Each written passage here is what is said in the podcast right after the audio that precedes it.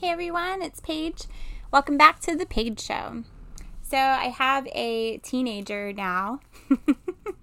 uh, really crazy to think about that, but my firstborn uh, baby boy is a teenager officially, and he definitely is showing signs. You guys know what I mean by that, right?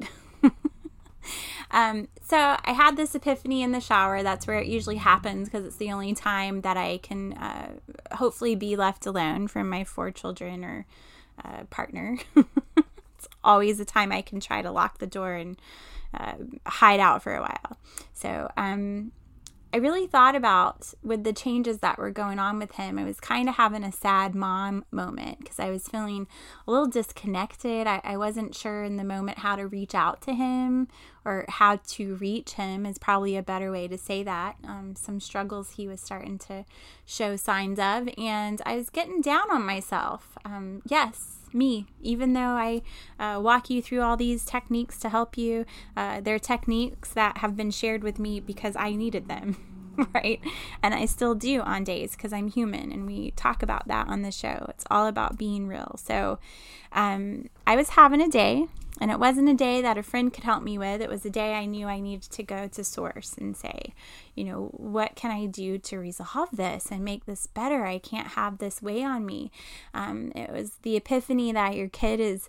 Uh, still your baby, but they're really not identifying as a baby anymore and they're rebelling against that. And you have to shift how you talk to them and see them. And it's just, uh, you know, of course, the hardest part of being a parent, especially a mom, and the epiphany was that, you know, if we had a master's degree in anything, um, it would be great to have one in parenting. You know, some course you could take and you could get some master's degree in how to handle every stage of their life until, um, you know, forever. For as long as you are alive, you're a parent. So, um, I thought about that, and then it was kind of like Spirit had jokes because they're like, you can't get a master degree in those things. You can't get a master's degree in intuition. And that was the key for me. It was like they were showing me this was all about mom's intuition. That at some point you can't read uh, the baby books anymore to get encouragement. You can't call a friend to get encouragement because they may or may not be in the same stage as you are in your life, and every kid's different, and blah, blah, blah. And they were just showing me that it was all about going back to intuition, that mom's intuition, a parent's intuition. Um, I'll say mom because we're speaking about me in this story. Um, that is the master's degree to have. is uh, you reach a certain point where um, you know, all along you're using your intuition, hopefully, no matter if you call it that or not. You know, as a parent, there are things that you do uh, from the time you bring the baby home from the hospital that you just do on instinct or don't do on instinct. Um, there's a lot of stages up until about right now uh, that you could get advice on. You could talk to a therapist, you could read a book, and they'll have a million stories to help you with that. But there's this uniqueness about a teenager. That's what I've come to the conclusion of, especially a teenager in this time, in this day and age, that they are almost out to prove every book wrong, every advice wrong. Um, you really just have to kind of be on your own with your individual child, is what it feels like, at least in my story. And so I felt like Spirit was giving me a nice, warm, fuzzy hug and a joke because that's what I need in those moments of like, there's no master degree could help you with this, sister.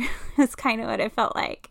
You know, this is all about going back to the core, the beginning, the mom's intuition of what to do with this. And then it just blew up in my head about how many. Uh, we go back to that certification issue. Is it from the divine, or do we have to have everything on paper? Um, and then all the master's degrees that you could get in the world right now. Um, but how do they serve us um, in a time where something's thrown your way that the degree doesn't make sense of? I'll let that sit with you for a sec. You know, some of you are probably in a stage in your life right now where you're like, no matter what, everything I have done in the past, Every degree I have up until this point is not helping me find a new job. It's not helping me keep the job I have. It's not helping my industry that I work in uh, not implode right now. You know, all of these things are happening. I've done a lot of episodes on the why of that. So uh, look back through some of those, and I won't repeat that on today's, but you know, all of that's leading to the fact that everything we've done up until now is not going to always show us the way forward. Everything's changing. It has to. We can't keep going the way that we are. And so, even in this moment, Spirit showed me that, that, you know, up until now, as a parent, the things that you knew to do with him, it's not going to work the same way anymore. You've got to get to know this new little human because that's what it feels like when they become a teenager.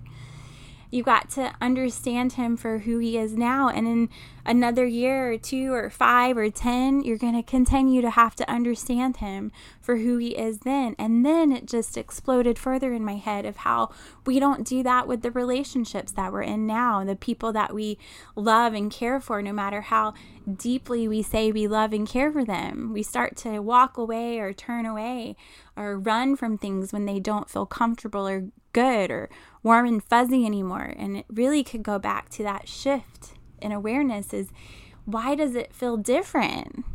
Instead of blaming it on them, they changed or she changed or it changed. You know, we always want to blame it on something. We could just look inward and say, maybe my perception of this needs to change. Maybe I don't know them the same way that I knew them before because they're not the same that they were before. And we could see that as a beautiful thing that, yay, they're changing, they're evolving, they're not staying the same. They are identifying with different parts of their story.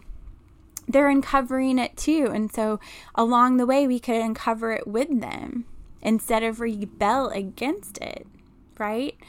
And so it was a really beautiful message about all of the things mom's intuition, uh, some humor about a teenage attitude and changes and what that does to you as a mom and the household and uh, everything, you know, shifts as um, time goes on and ch- relationships change. The relationship being, um, in this instance, with a child that I'm talking about. And I just feel like uh, it also pointed out to the the belief I've always had that you know, if we ask, we can receive. that idea of manifestation and setting out intention and literally talking to God and spirit as if they are in the room around you because they are in the room around you.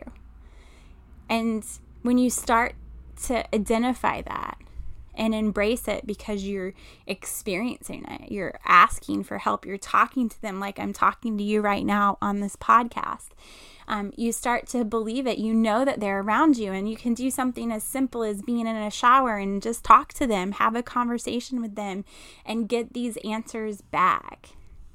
It was very simple. I'm struggling. I get in the shower to try to clear my mind and get away from the chaos for a minute to think. And in that beautiful connection of water and intention and asking and prayer, they give me what I needed in the moment, something very quick, but short and sweet it was, all right? and so I wanted to pass that on today. I hope that helps you. And like always, until we do this again, please stay healthy, happy, and safe.